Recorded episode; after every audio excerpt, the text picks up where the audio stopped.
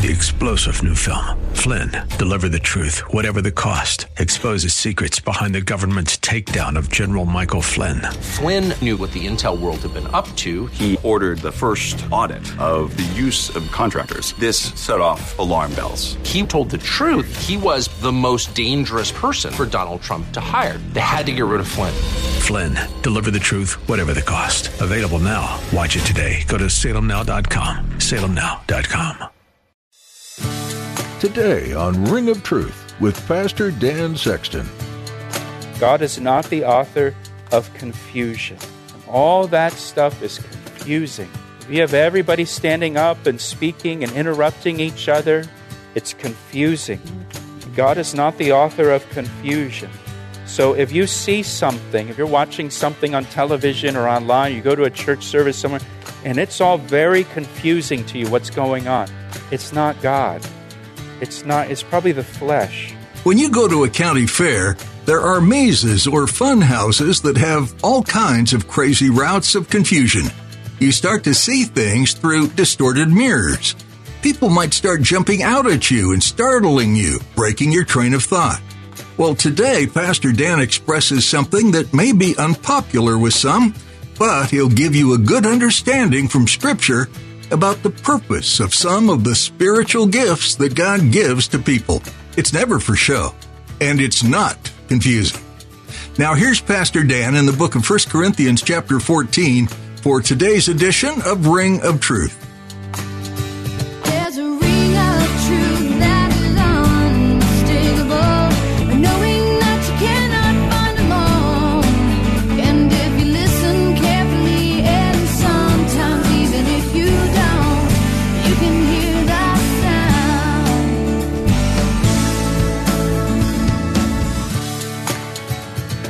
When the church is gathered, we need to communicate in a way that edifies the church, that everyone understands, so that everyone is edified. Look at verse 7. He gives us an example now, an illustration. Everything without life, whether flute or harp, when they make a sound, unless they make a distinction in the sounds, how will it be known what is piped or played? For if the trumpet makes an uncertain sound, who will prepare for battle. Even with musical instruments, he says, there, there must be a distinction in the sounds for people to understand what's being played. He goes on in verse 9 to say, So likewise you, unless you utter by the tongue words easy to understand, how will it be known what is spoken?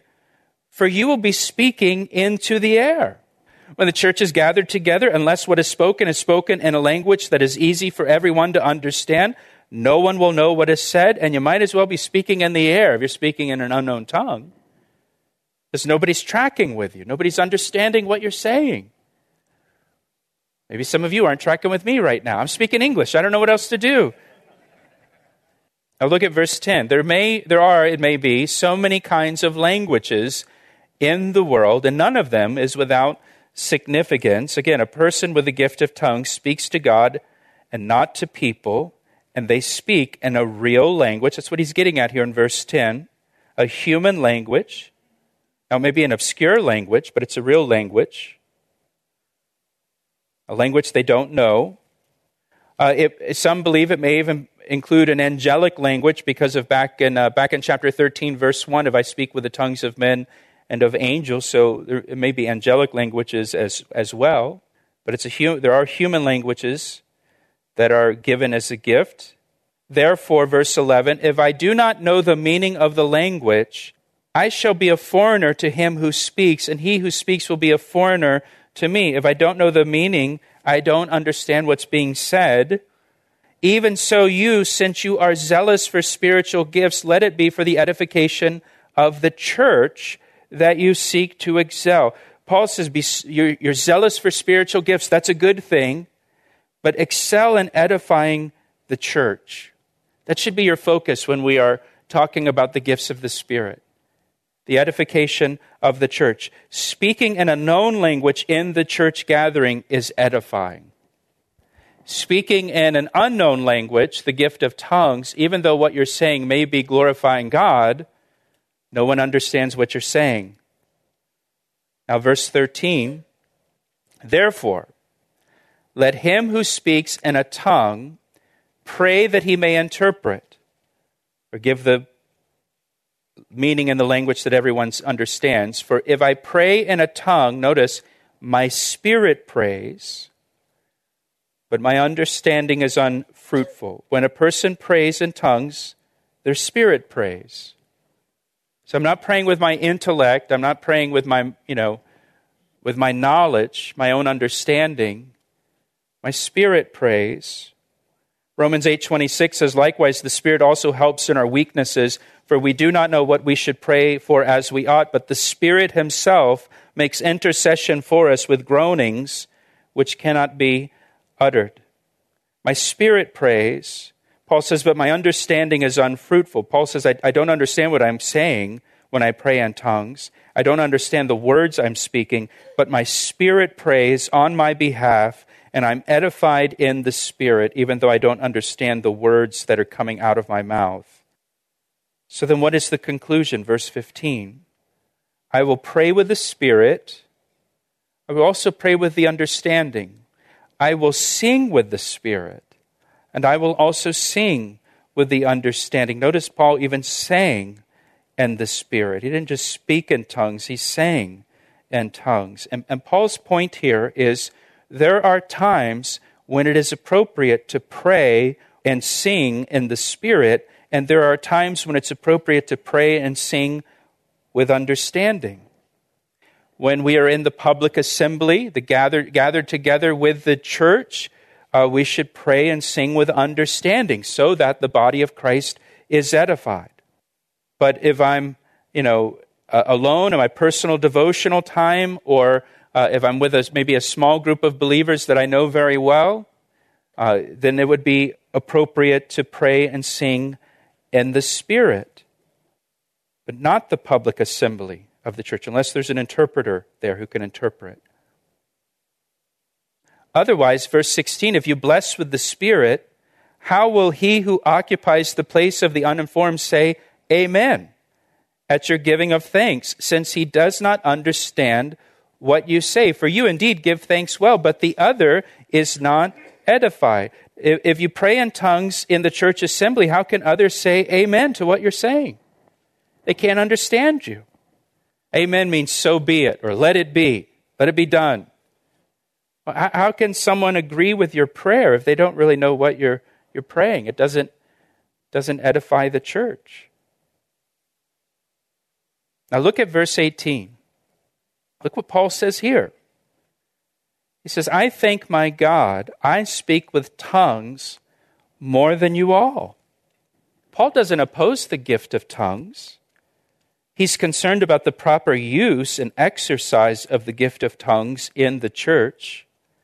Paul, notice verse 18, Paul had the gift of tongues.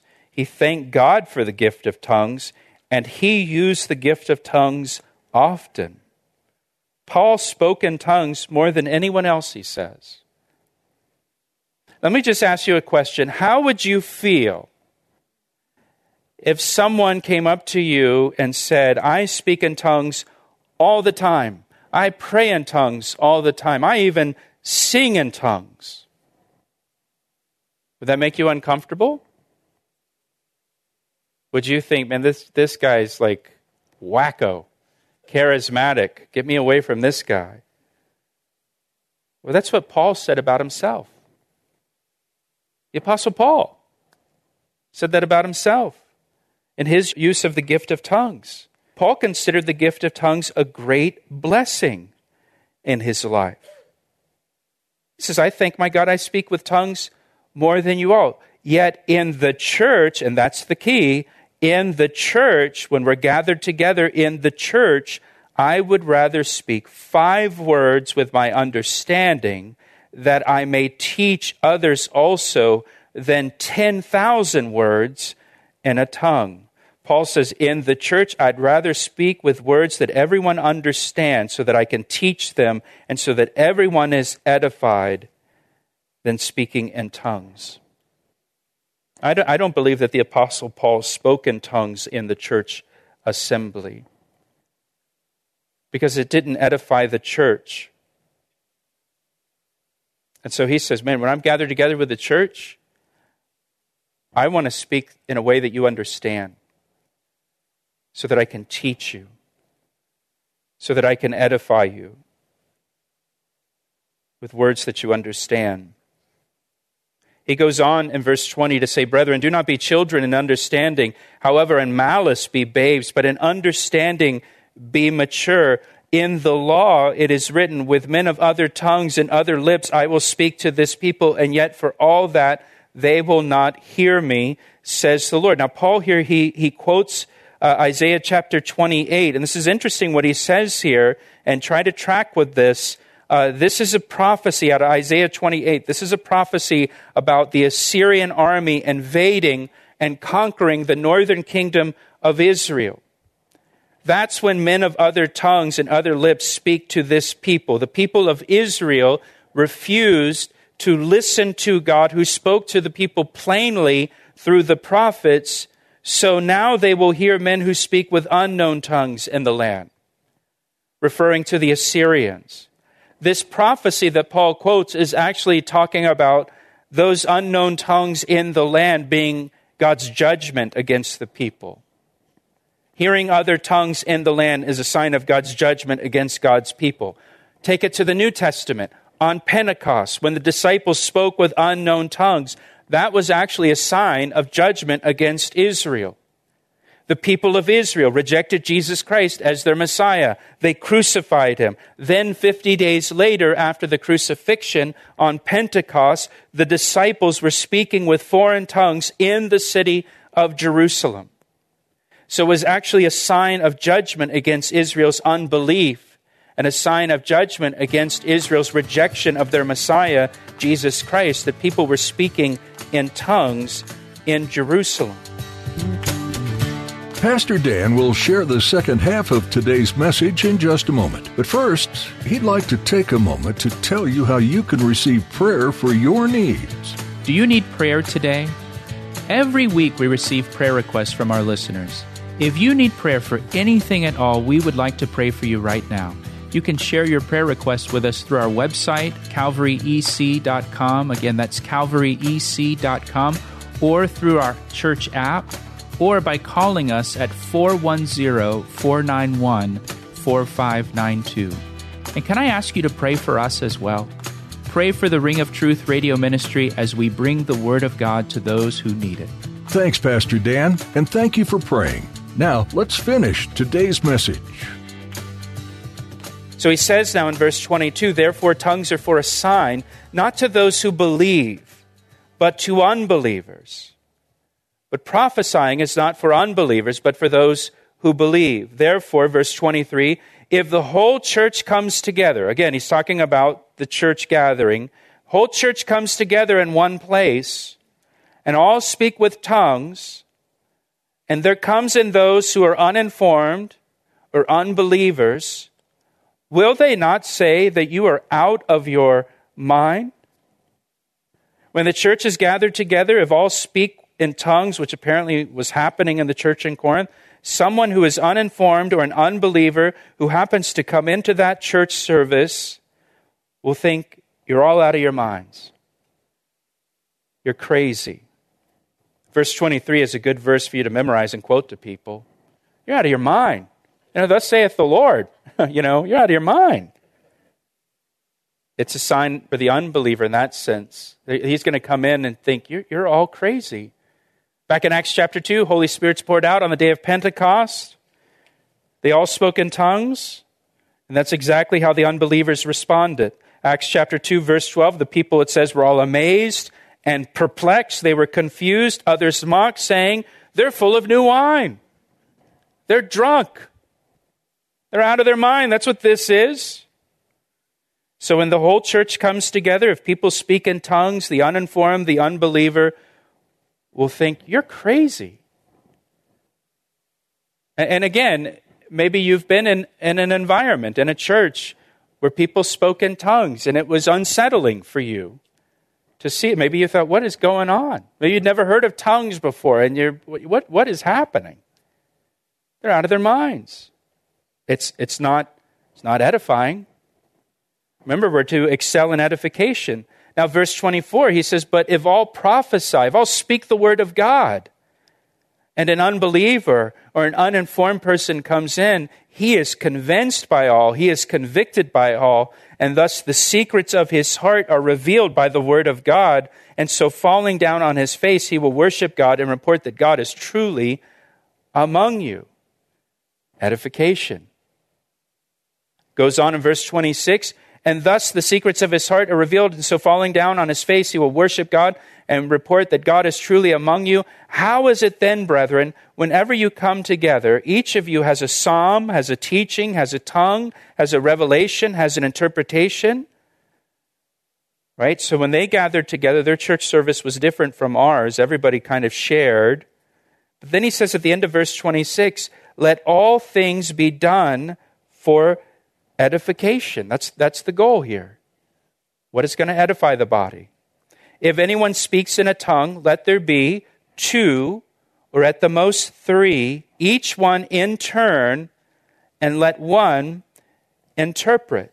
But if there is no interpreter, let him keep silent in church and let him speak to himself and to God. To, eh, you know, speak to himself and God. Just pray silently. So here he's giving order, you know, if you're going to have somebody speak in tongues in your church service, only do it if there's an interpreter there. Only allow two or at the most three people, each in turn. Again, it seems that in Corinth, everybody's speaking in tongues and everybody's speaking in tongues at the same time. An unbeliever who comes in is going to say, This is crazy. These people are crazy. Because if you're going to, if you're going to allow speaking in tongues, well, then make sure it's done in order take turns, only two or three, and only if there's an interpreter. If there's not an interpreter there, then let him just keep silent, pray to himself, and pray to God. Let two or three prophets speak, let the others judge. But if anything is revealed to another who sits by, let them let the first keep silent. For you can all prophesy one by one, that all may learn and all may be encouraged. Again, in Corinth, it seems people were just kind of talking over each other and interrupting each other during the church service. Someone would be in the middle of sharing something from the Lord, and someone else would stand up and interrupt and start sharing something else. And then someone would stand up and speak in tongues. And you, you've got all of this stuff going on at the same time. And so Paul says, you know, you need to do it one at a time. There needs to be some order here. You know, verse 30, if, if something is revealed to somebody who's sitting there in the congregation, wait your turn before you say and don't just stand up and start talking and interrupting others. And verse 32, I love that he puts this one in there. And the spirits of the prophets are subject to the prophets. You know what he's saying in verse 32? You have control over yourself. Why do you think he puts that in there? Because he knows that people are going to say, I couldn't help myself the Holy Spirit just came upon me, and I was so compelled by the Holy Spirit to just stand up in the middle of the service and give an utterance in tongues, or I was so compelled by the Holy Holy Spirit just took control of my mouth, and I stood up and I had to just speak the word of the. You don't want to quench the, what the Spirit's doing, right? And so Paul says, no, no, no. The spirits of the prophets are subject to the prophet. You, you've got control. You can sit there. You can keep your mouth shut. And here's why. Here's why. For God is not the author of confusion, but of peace, as in all the churches of the saints. God is not the author of confusion. And all that stuff is confusing. If you have everybody standing up and speaking and interrupting each other, it's confusing. God is not the author of confusion. So if you see something, if you're watching something on television or online, you go to a church service somewhere, and it's all very confusing to you what's going on, it's not God. It's not, it's probably the flesh. He's not a God of disorder, he's a God of order. And here, here at Calvary Chapel, uh, we believe all the gifts of the Spirit are for today, including the gift of tongues, gift of prophecy, all of them but you're never going to see a bunch of people standing up speaking in tongues during the church service. Or you're never going to see, hopefully, someone stand up and interrupt the service because they have a word from the Lord for the congregation. Because uh, I believe, we, we believe that uh, the Holy Spirit is ministering through the gift of teaching, and the Holy Spirit is not going to interrupt himself to now minister through the gift of prophecy. That doesn't even make sense that the Holy Spirit would interrupt himself ministering through one gift to now use a different gift. That doesn't, the Holy Spirit wouldn't do that. That doesn't make sense. And that would be very confusing. Everything should be done decently and in order. Look down at verse 39. Uh, Therefore, brethren, desire earnestly to prophesy and do not forbid to speak with tongues uh, in the church, speaking words that everyone can understand. That builds up the whole church, the whole body. So he says, desire earnestly to prophesy and do not forbid to speak in tongues. He's not saying you should never speak in tongues. Just know the proper purpose and use and place of tongues in the church. Tongues edifies the individual and not the congregation. Verse 40 Let all things be done decently and in order. Things were not being done decently, things were in disorder when it came to the gifts of the Spirit in the church in Corinth. God wants to communicate to his church through the gifts. He wants to minister to his church through the gifts of the Spirit. But that can't happen if things are done in a disorderly way. So the gift of tongues is a supernatural ability to pray or praise God in an unknown language that's unknown to the speaker. It's always, to direct, it's always directed to God and not to people. And it's for personal edification. And the gift of tongues is a way of communicating and expressing yourself to God that is beyond your understanding, that is not limited by your intellect or your vocabulary or your ability to articulate yourself. And Paul says, I wish you all spoke in tongues. And I, w- I would say to you, if you struggle to express yourself in prayer or you struggle to express yourself in praise to God, ask Him for the gift of tongues. And Paul says, earnestly desire the best gifts. Maybe that would be the best gift for you if you just you, you struggle with expressing yourself to the Lord in prayer. Now don't ask for the gift of tongues to prove anything. To prove that you have the baptism with the Holy Spirit or to prove that you have salvation. The gift is not, not to prove anything. But the gift of tongues is a wonderful gift given by the Holy Spirit to help us express ourselves to God and is useful for our own personal edification. Lord, we thank you for your word. We thank you for how carefully you lay things out for us in your word. And Lord, we know that uh, you give these gifts to us to bless us. And Lord, you give the gifts of the Spirit to edify the church, to edify your church, to build up your church and to strengthen your church, Lord. And Lord, we, we do earnestly desire the best gifts, whatever the best gifts may be for each of us, and whatever the best gifts may be for us corporately as a congregation. And so, Lord, we pray these things in Jesus' name. Amen.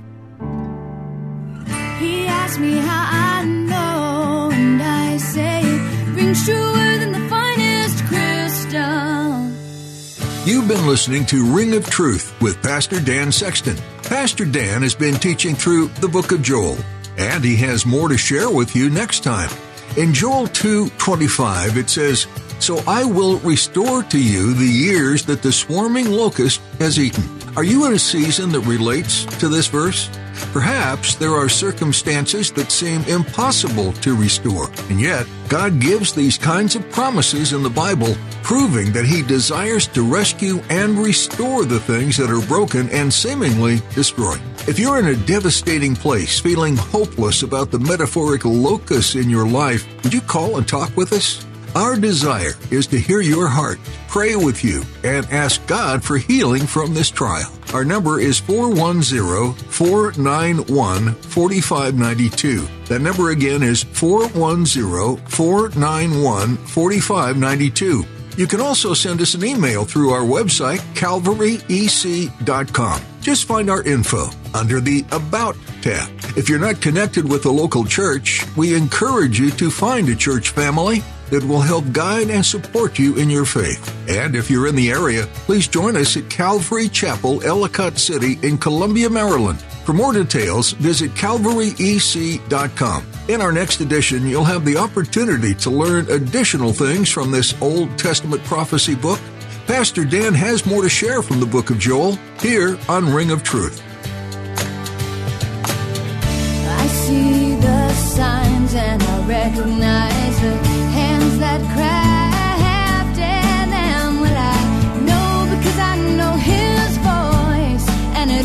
takes